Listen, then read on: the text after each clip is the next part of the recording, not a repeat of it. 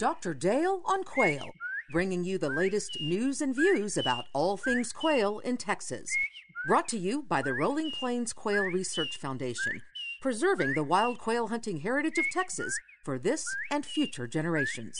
Major support for this podcast comes from Gordy and Sons Outfitters.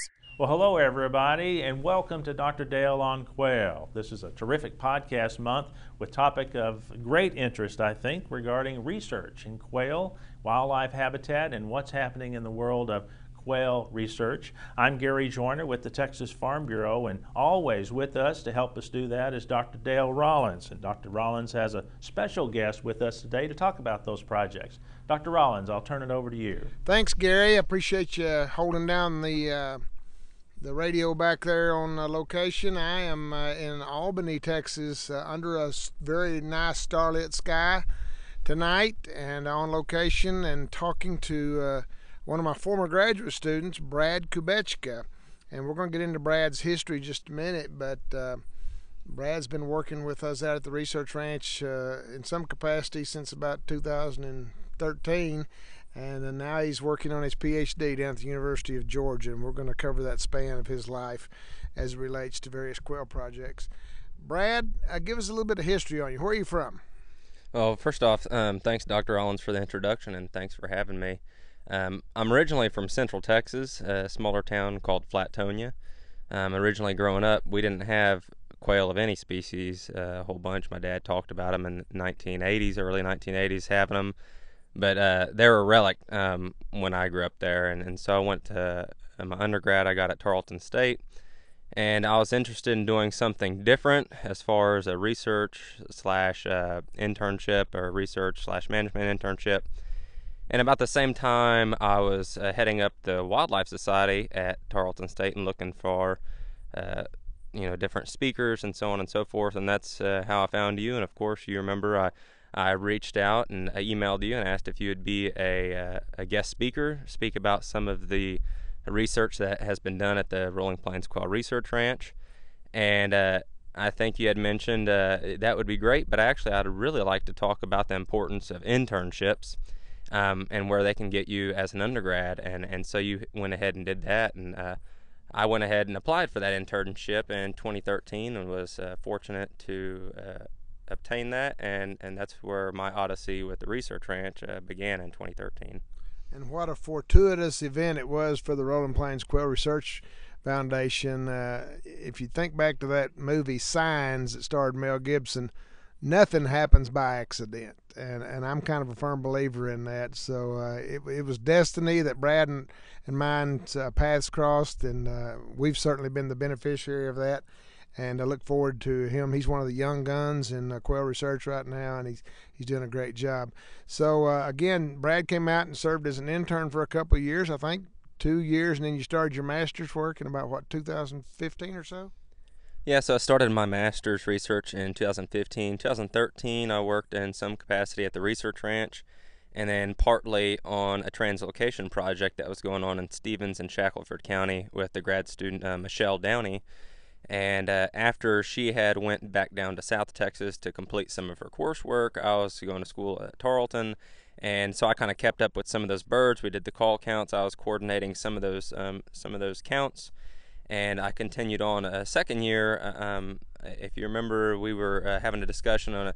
Uh, this is also a point in my undergraduate career where I thought, well, maybe uh, what are the things that would most benefit benefit me as an individual to um, to develop and at the time, I felt like I had a good uh, grasp on management and, and, and, some of that stuff, but I wanted a, a, a better uh, experience and um, better, um, I guess, leg hold with research specifically. So I asked you if I were to come back um, for second year internship in 2014.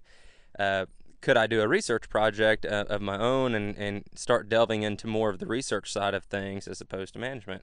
And you said, sure, I think I have an idea. And we ended up doing a little turkey project uh, up in the panhandle um, on uh, Mr. Pickens' place, um, who's been a, a ba- great big donor for uh, both the Rolling Plains Quail Research Ranch and Park Cities Quail. Let me just interrupt you there just a minute. What precipitated the interest in that turkey project was if you've ever talked to anybody from Kansas or Missouri specifically, and you talk about what's wrong with your quail there, they'll often point to the increase in turkeys and the decrease in quail happening simultaneously. And so they immediately make that correlation cause and effect, which, as you know, is a big error in statistics.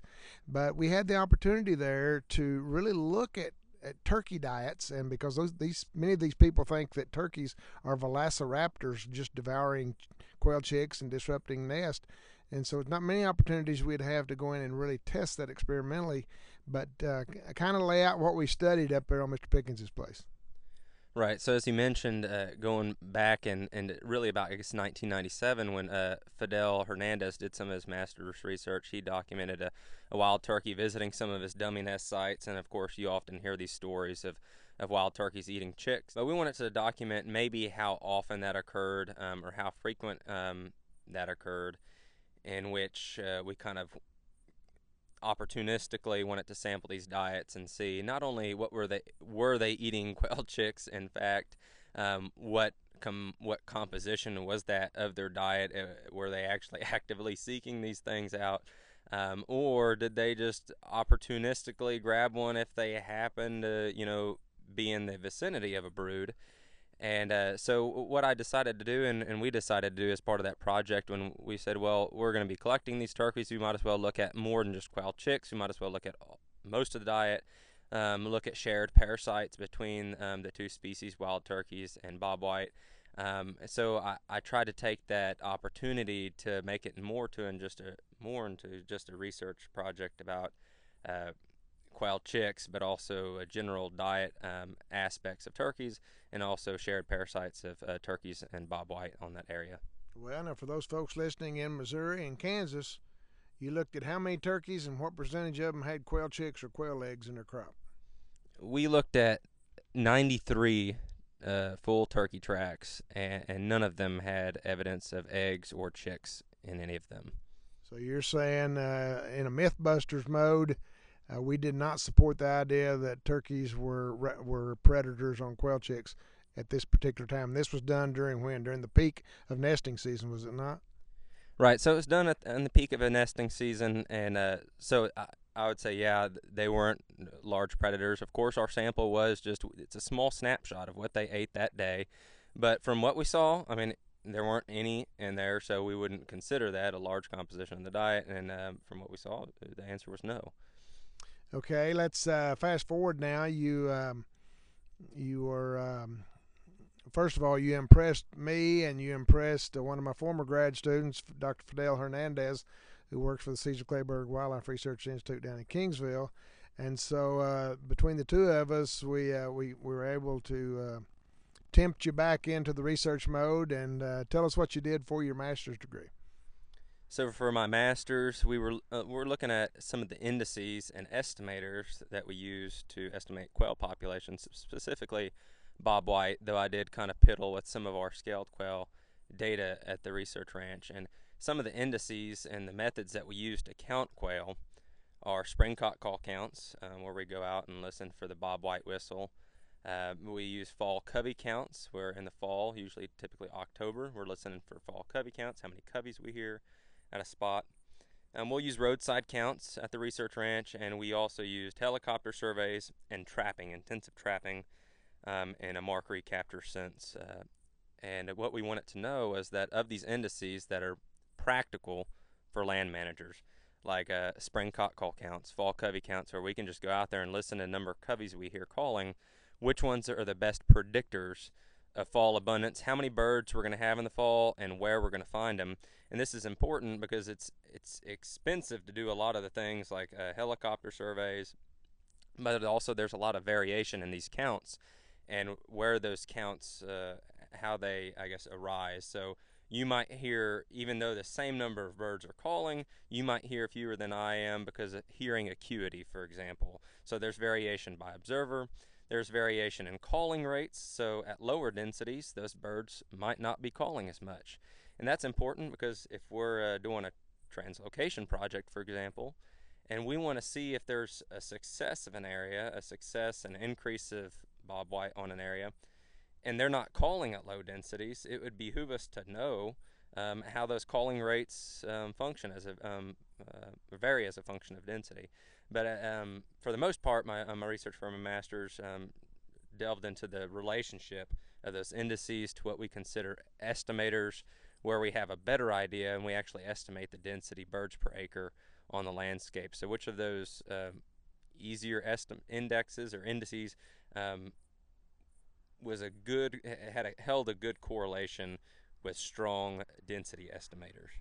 And so, of the various uh, indices that we use, uh, let's use the spring cock call count as probably one of the most common ones. How accurate is it for estimating fall abundance? Well, what I found was that you know it it had a, a weak to moderate correlation when we heard a lot of cocks calling in, in the spring, and when I'm say a lot, I'm talking about seven, eight, nine um, cocks per stop on average across the whole ranch. So that's from the month of uh, May to June, averaging all those sites across the ranch, 25 sites. When we have averaged more than six up to nine, we felt like it was going to be a pretty good year. But when we really saw the increase from two to five cocks, uh, we had, for example, in 2013, 14, um, 12, 11, there wasn't a whole bunch of variation in the number of birds that we heard calling.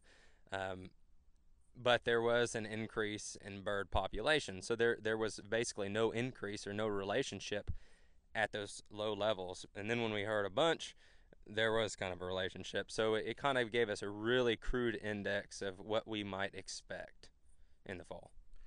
Brad, one rule of thumb that I've often heard applied is, uh, and I'm talking about the fall covey call count, so is you take the number of coveys you're calling and you divide by 10, and that gives you a, a crude approximation of how many of, of, bird density birds per acre. Did did you look at that? Did that rule of thumb pan out at all? I did look at that, and the it, I didn't publish it as part of my of, of my thesis, but the the rule didn't pan out, and and I believe personally that that rule didn't pan out because of that density dependent calling activity. Uh, for example, this year uh, on our site in Erath County, uh, on the translocation site, which I'm serving a, on a, a, graduate committee for uh, John Pilarski, uh, he had a couple of uh, marked coveys in which he knew were out there and he set up about 150 yards from that covey uh, before the, the call count, and none of them called. They did about 10, 10 counts like that, and in no instance did those coveys ever call. Of course, it was a very low density. And uh, back in 1967, a guy by the name of Alan Stokes did a research project, and he thought that, that the mechanism of this calling um, from coveys was a spacing, spacing mes- mechanism so uh, I guess it, it, kind of lends to the idea of this: is if, if there's not a whole bunch of birds out there, there's no reason to call and uh, tell predators where you are, I guess, and to space yourself out if you know none of your kin folks are in the area. Another statistic that's been um, widely publicized coming out of South Texas and some of their work down at the Caesar Kleberg Institute is that 93% of the annual variation in age ratios is caused by April through August rainfall. And as a as a quail manager, you might say, well, why are we spending money on quail research if 93% of it is a function of rainfall and we can't do anything about that? So I think you looked at that for the rolling plains, and what was that relationship like in the rolling plains? Yeah, so I like to point out a couple things um, when we discuss that. The first thing is uh, we found about 73% of the variation in age ratios was related to the cumulative April to August rainfall. And I'm really pointed in when I say that is because we're talking about age ratios, not abundance. So cumulative April to August rainfall, um, it really depends on where you were the year before. Because uh, now bob whites can reproduce rapidly, but they have to come from some remnant population. There has to be some sort of founders there, and, and a fair amount of them. So if we have very few birds, we can only go up so much. So uh, while there there was a decent relationship with an age ratio metric, um, there was a, a, pretty weak relationship with fall abundance and that cumulative April to August rainfall. And one other aspect of your thesis uh, dealt with a spatial analysis of where quail occur on the landscape. And again, using the data set that we've accumulated there at the Research Ranch over the last 11 years, knowing where quail kind of move to in the really hard times versus the better years like 2015 and 16. So give us a thumbnail sketch of what you learned from that.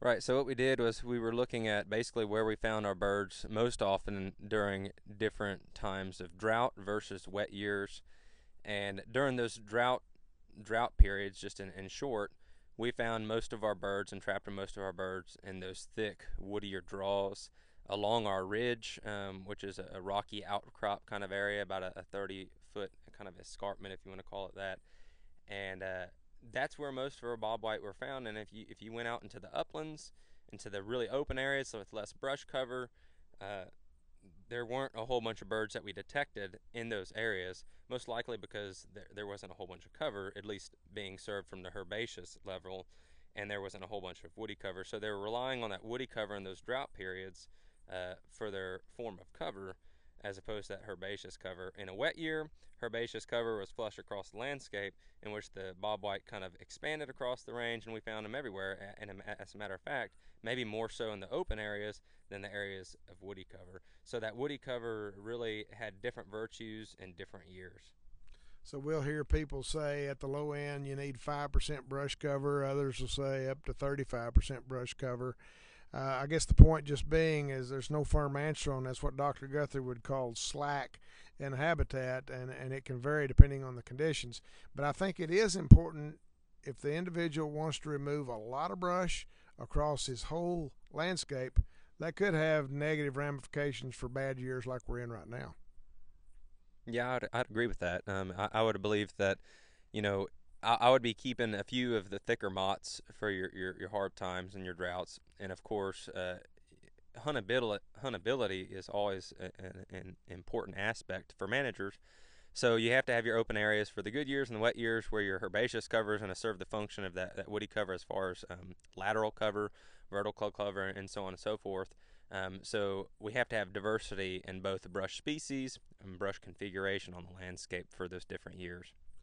I want to pause just a second here to talk about uh, one of the things that impresses me about Brad, and it's something you don't see in most graduate students today, and that uh, he has a real keen eye. He's a naturalist, and uh, whereas naturalists were very common when I was a student, in you know 30, 40 years ago, and we're going to talk in a minute about tall timbers and the the guy that was the research guy down there, Herb Stoddard, was a naturalist. Uh, somebody like a government trapper, they can read the landscape. Uh, I compliment Brad on his his naturalist abilities, but he has a very keen knowledge of plant identification. He's as good as just about anybody we're going to find on plants. And again, I I commend you on that. Who got you started on your love of botany and plants?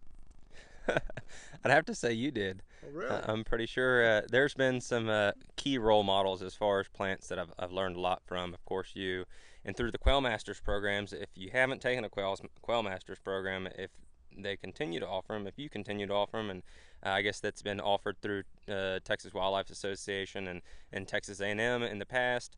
Um, through the reversing the quail decline initiative, but I, I would definitely encourage those that are listening to look into that program because there's a lot of big giants that uh, that are there. For example, uh, Ricky Lennox with NRCS, uh, Kent Mills has been a great uh, influence and, and great resources. Of course, uh, there have been others at, Tarleton that were good re- resources for me, like Dr. Rozier. Just being able to follow follow these um, folks and listen in the field and ask questions um, has has pretty much uh, got me where I've been, I guess. Well, Brad, you're now working on your PhD at the University of Georgia on a project in conjunction with Tall Timbers Research Station. Uh, tell us what your project involves there. So, my project for my PhD revolves around chick ecology, and chick ecology is a really broad term, kind of broad encompassing. And when we think about ecology, um, ecology would define that as, uh, you know, the biotic and abiotic um, resources and conditions that uh, interact to affect a community. And uh, so, really, what we're saying are what are all these factors that affect quail?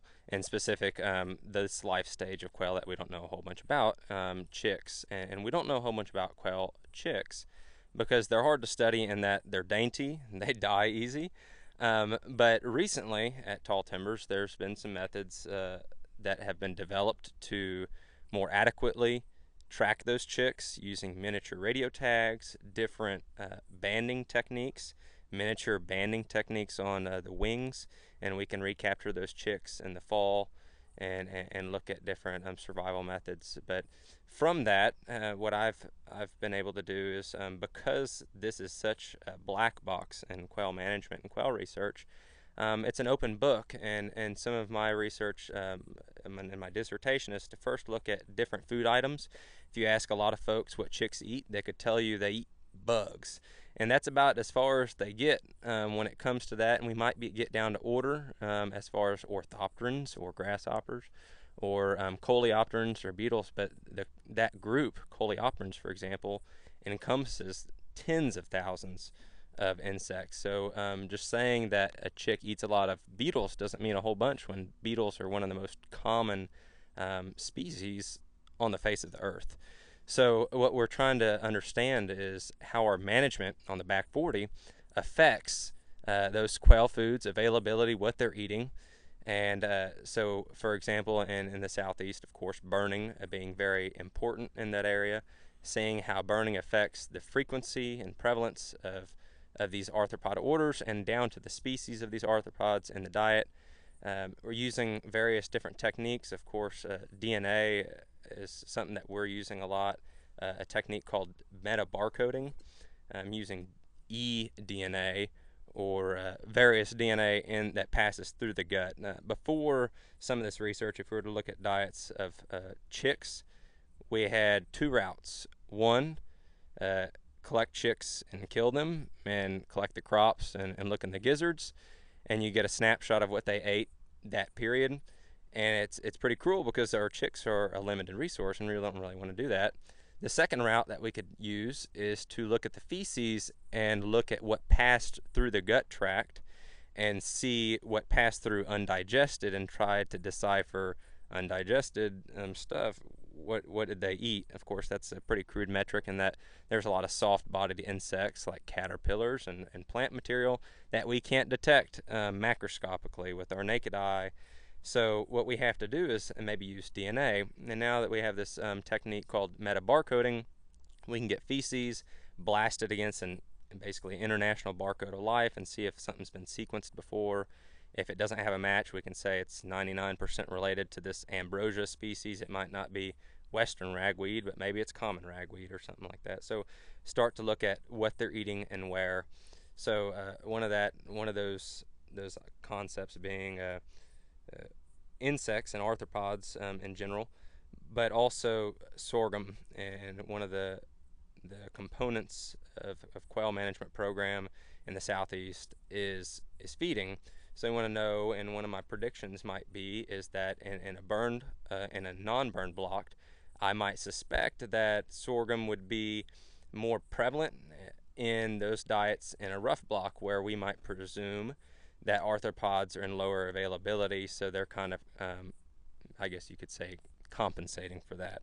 Um, might not be a great indicator, but we'll know that they are using it, um, and whether that's good, bad, or indifferent uh, is for the next person to find out. So that, that part of the um, project has to do with feeding, and then of course uh, there's a couple other chapters to my project in which we're looking at uh, movements and survival and uh, roosting locations. So for the last couple of years, we looked at every single roosting location of about 62 broods collected over 1600 roost locations collected the vegetation at uh, many of those sites collected temperature at those sites, and of course collected the fecal samples for the diet study. And we started looking at uh, how those birds were moving between roost locations, uh, and of course trying to link that back to uh, are they choosing these uh, roost locations because of predation or because of food resources? Um, what's driving a lot of those things? Surprisingly we've been finding that a lot of these depredations of these chicks are occurring at night um, more so than we would expect in the number of hours in day in the day uh, in the summer, for example, this time of year.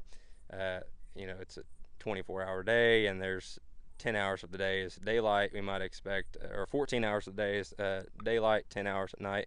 So we would expect proportionally that number of uh, predation events to occur at the daytime and night. And what we've really found is about 72% of our predation events, at least in 2019, occurred at night as opposed to the day. Um, so that roosting component is important. And of course, the last chapter of my thesis is to look at some of the detection uh, probabilities we have of, of chicks and the conventional methods that we use, say at the research ranch, going in and doing flush counts, seeing how many chicks we count, and uh, how that relates to um, how many are actually on the range. Range, uh, for example, uh, bobwhite typically dump or amalgamate or adopt chicks. So if they were to dump these chicks, we're not going to count those chicks whenever we flush that hen 21 days after they hatch. And so conventionally, we would say those chicks didn't survive. Um, what we're finding currently is that we only detect about 30% of the chicks that are actually still alive at 21 days of age. Uh, because we have this uh, this miniature radio tag on these chicks, so we know where they are, we know what they're um, what they're doing, and when we go in and flush that adult, whether they flush or not, we can start looking at parameters that affect that detection. Were those chicks actually with the hen, or did she dump those and give them to a cockbird to nest, or uh, was the vegetation thick and we didn't um, detect them because of that. We're also looking at variation observer counts. You might count five um, birds when they flush, and I might count seven. So starting to unravel how do we start estimating the survival of chicks and uh, what they're doing on the landscape, where they're moving, how they're surviving, what they're eating. It's a large task, but we've got to start somewhere. As you mentioned, chick ecology is, is maybe the last real black box in our knowledge of bobwhite management and the figure that we use here on the western edge is some of the work done by Oklahoma Department of Wildlife Conservation on the Packsaddle area that suggested that about uh, the survival rate from hatch to 39 days of age was about 40%. So, what are your estimates down there suggesting as far as chick survival? Well, you know, there's actually a paper that um, speaks to this that uh, my advisor, Dr. Theron Terhune, published this last year in the Journal of Wildlife Management that looked at some of that stuff, and, and their estimates were um, close to 30 some odd percent, 35. Um, uh, and of course, 35 percent it varied by year to the fall from their their hatch, basically 12 days of age, until uh, when we trapped them in the fall. So that was a little different technique. We weren't tra- um, tracking those individuals with radio telemetry, not the chicks at least, um, but we were recapturing them in the fall after we had already tagged them in the spring as chicks with these miniature wing bands. Um, so what, what he found was uh, in the 30 odd some odd percent, and what they also found was something really interesting. In the years that they saw population growth, was also the years that they saw higher chick survival.